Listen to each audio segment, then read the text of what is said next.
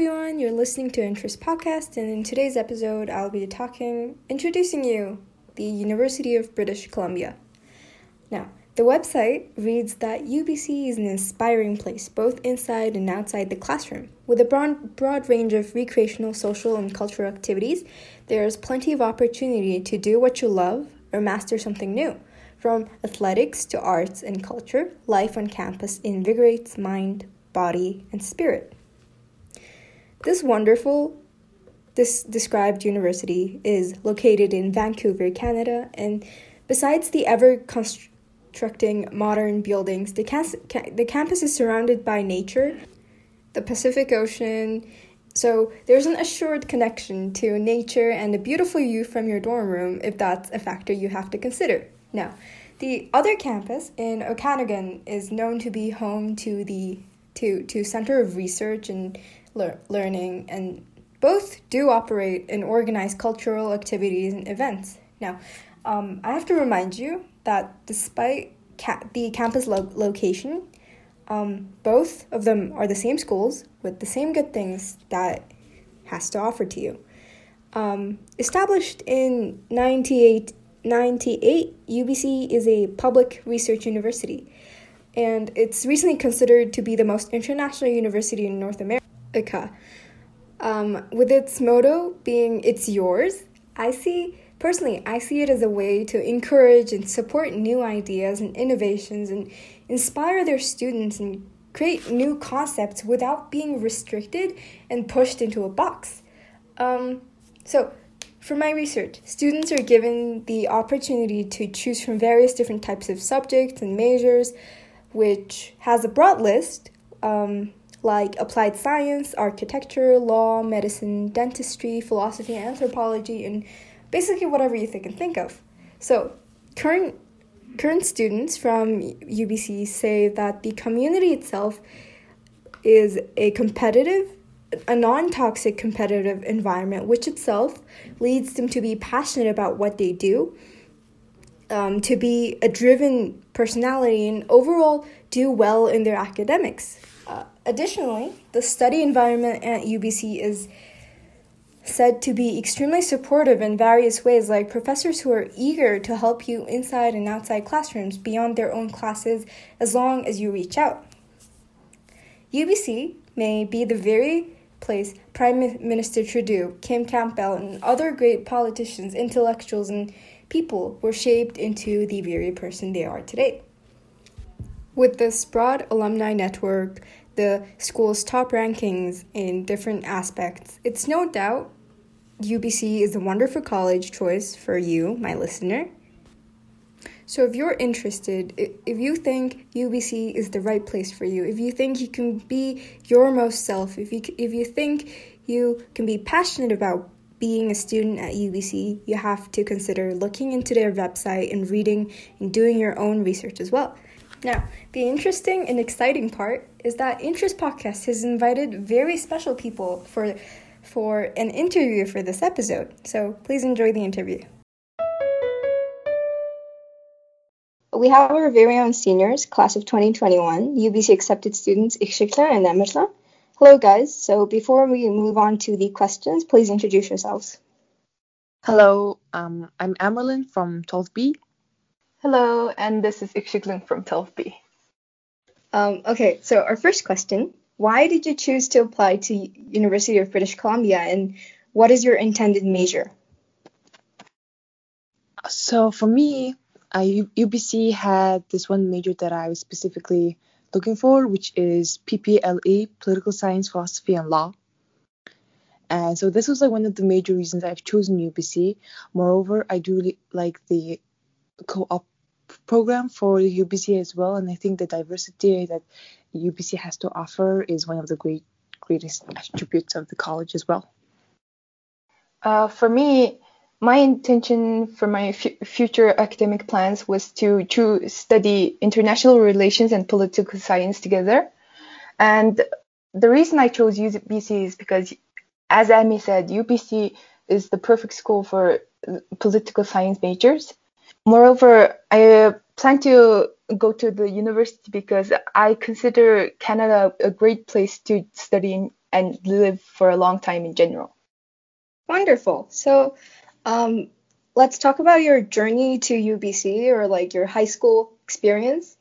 Um, so, what were your, if you're comfortable sharing, what were your extracurriculars in high school and which ones would you recommend to our audience? Um, so I had very diverse extracurriculars because in school I was really into arts and music dancing programs. For example, I participated in the musical as well as other smaller art program thingies. Um, however, outside of the classroom, I really like doing um, at UNs United Nations. Moreover, I worked on a couple of projects from Smart Government as well as a UN project that took place in 2018. And that took about most of my extracurricular works.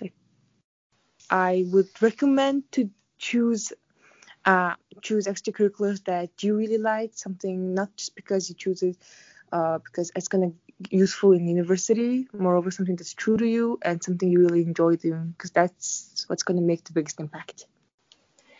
Uh, for me, I did I didn't really join that many clubs. I just joined the main major major clubs in our high school, which is like this. Uh, it's pretty cliche, but like the student council, interact club, and such. And outside, I usually did, did many volunteer works as well as uh, book reviews on the side, as I am pretty into reading books. And for the recommendations, as Amy said, it's up to you.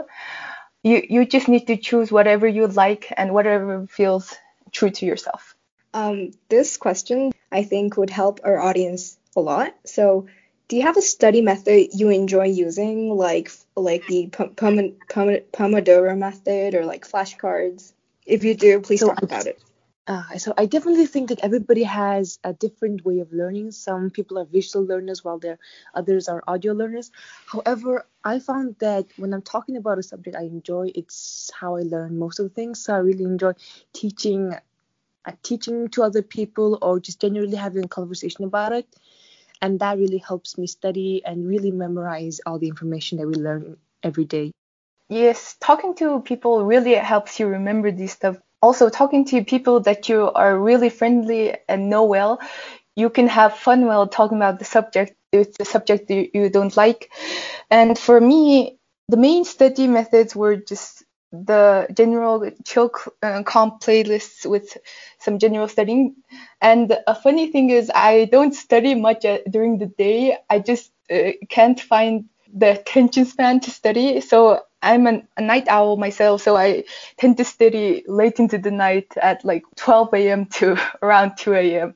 That's fun. Um, I'm a night owl myself too. So uh, let's talk about your application process to UBC and other colleges. So, what was an obstacle you faced during the application process, and how did you overcome that obstacle? So, I really uh, faced a lot of obstacles in writing the essays, especially trying to find the essay that is nothing too extravagant or fake, just something that really expresses me. And everything I spent about at least two weeks on the essays alone, just trying to find that perfect tone, that perfect expression that would show the best you. Uh, moreover, I do think that during the application process, it's generally very overwhelming. There's so many things to uh, juggle at the same time. So I think the time management was one thing something that I kind of struggled a bit. Yeah, I think we all struggle with time management, and especially on the essay topic, the, especially on UBC's essays, where the per, main personal profile essay was a short essay, unlike what we were used to. So it was only about a maximum of two, 250 words. So it was a real hassle because you had I had a lot of trouble organizing and fitting everything I wanted to say into that into the essay without just glossing over the facts or adding too many unneeded details. I see. Um, despite the hassle and troubles you've come across, you've got there, um, and it's obvious that you've overcome it. So, next question: um, Would you mind sharing your favorite essay prompt? If, if you if there was an essay prompt you had to write in the application, and why did it appeal to you? So I definitely you uh, enjoyed the essay prompts where they give you a, a hypothetical issue, like if you can go back in time, what would you do? Or if you were if somebody you love is in trouble, what would you do? Because I really think that really helps me hone into myself and like really think like what would I do, and that that really helped me discover something about myself that I really I didn't know. The essay prompts I generally enjoyed were the ones that asked about write about someone you admire admire or just tell them about who you were. And I really liked writing this because I could really truly dig into myself and ask myself who am I? What do I want to be in the future and dig into a topic that I don't uh, think about often until this in this year because of the uh, application process and stuff. Wonderful. Um, to conclude our in- interview, if you guys committed to UBC, are you content with your choice? I am definitely content with my choice. Moreover, UBC is one of my dream schools. I definitely enjoyed the whole application process. For me, it was enjoyable. Moreover, I really enjoyed the aspect of school. And also, I am going with my best friend, Etsy. So, what's there not to like? Exactly my point.